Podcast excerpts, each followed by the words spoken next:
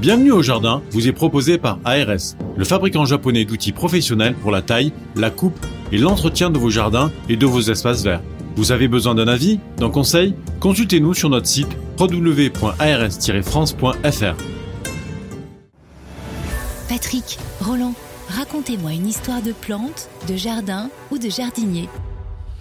Nous allons rester dans l'hiver. Nous avions déjà fait une chronique sur les écorces, mais sur les écorces en vous parlant des espèces décoratives. Et là, j'aimerais qu'on on essaye de voir ensemble quel est le rôle de l'écorce, comment la plante développe cette écorce, à quoi elle lui sert, et un petit peu comment ça se passe. Jacques Lacarrière, en 1996, il écrit dans un bouquin d'ailleurs qui s'appelle Le pays sous l'écorce. Si les arbres vieillissent autrement que les hommes, c'est qu'ils ont autre chose à nous dire. Et oui, ils ont complètement autre chose à nous dire dans la mesure où ils vivent pas au même rythme que nous. Ils vivent d'une façon très lente. Et cette écorce, qui est bah, la peau de l'arbre, tout simplement, est une couche de tissu mort. Ça, il faut le savoir j'allais dire, une bêtise monumentale. C'est-à-dire de dire que si vous écrivez votre nom sur l'écorce d'un arbre, ça lui fait rien. C'est vrai si vous le faites au feutre. Mais si vous écrivez, comme c'est fait souvent par des gougnafiers avec un cutter ou je ne sais quoi, il faut savoir que sous l'écorce, on a les tissus vasculaires conducteurs de sève, enfin du moins de la sève élaborée. Et puis on va avoir aussi le cambium, qui sont là la couche cellulaire de développement en croissance latérale, grosseur de la plante. Donc cette écorce dont je vous parlais, c'est des tissus morts, c'est ce qu'on appelle le suber, mais on pourrait dire le liège. Alors, il y a le vrai chêne liège qui nous donne ce liège très utile.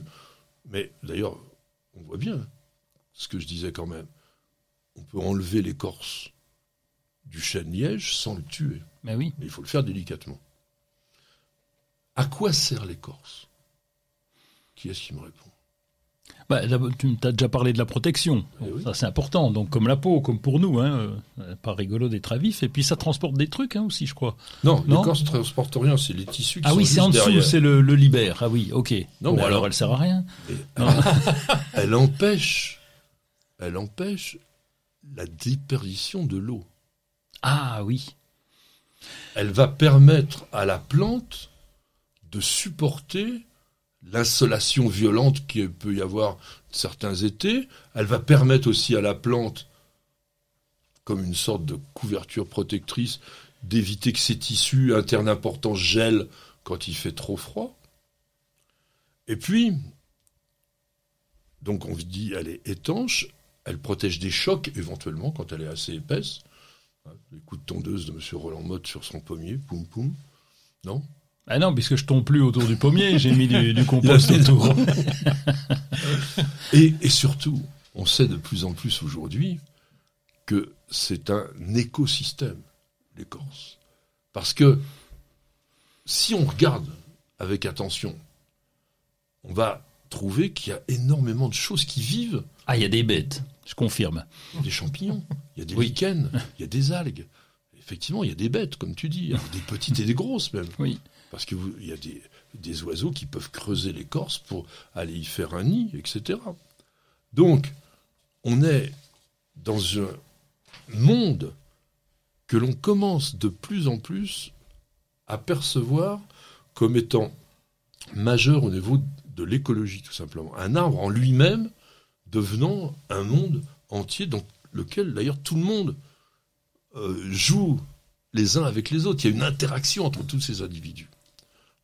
On avait parlé la dernière fois de l'aspect esthétique des écorces par rapport à la pression que subit l'écorce par l'intérieur.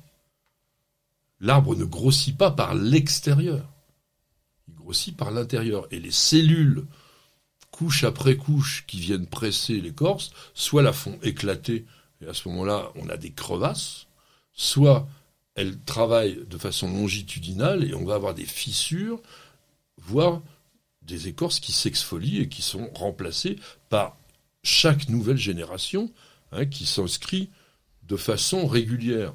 Alors ça, c'est ça qui est rigolo, c'est que les fameux cernes qu'on a des arbres, c'est jamais que la présence d'une couche d'écorce qui, d'une année, d'une année, d'une année sur l'autre, quoi, qui s'est renouvelée. Donc on arrive à révéler l'âge des arbres grâce, tout simplement, à ces écorces, et notamment quand il y a des écorces épaisses, comme un séquoia, ça peut avoir une écorce de quelle épaisseur Ah ouais, c'est énorme. Je m'amusais quand j'étais petit, on mettait des coups de poing.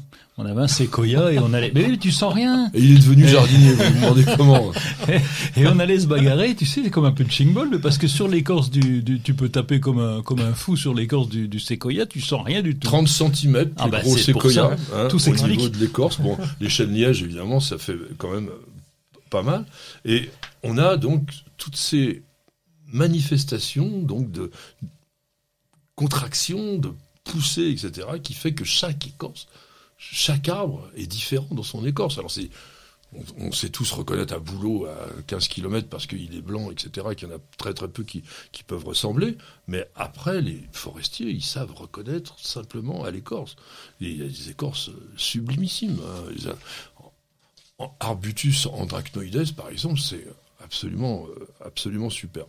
Donc voilà, euh, je voulais pas non plus en faire des kilomètres. Euh, on pourrait citer toutes les plantes. Si, il y a peut-être quand même une chose dont on n'a pas parlé, c'est les écorces servent à tanner le cuir. Les tanins, la concentration de tanins la plus importante se trouve dans les écorces. Vous, vous avez des mimosas d'Australie comme Acacia des Curins, 35% de tanins. Donc c'est lui qui est le plus importants tanneurs naturels au monde. Mais aujourd'hui, on utilise des produits chimiques hein, pour faire le reste. Et pourquoi est-ce que on trouverait une concentration très très importante de tanins chez les palétuviers? Alors attends, ils sont dans l'eau. Euh, il y a un rapport avec la flotte? Non? Oui Ah, tu vois, je suis sur une piste. Vas-y, je t'ai trouvé le, chemin. Vas-y, à toi de dire maintenant, Alain. Aucune idée. non, ça a un rapport avec le fait qu'ils vivent dans l'eau salée.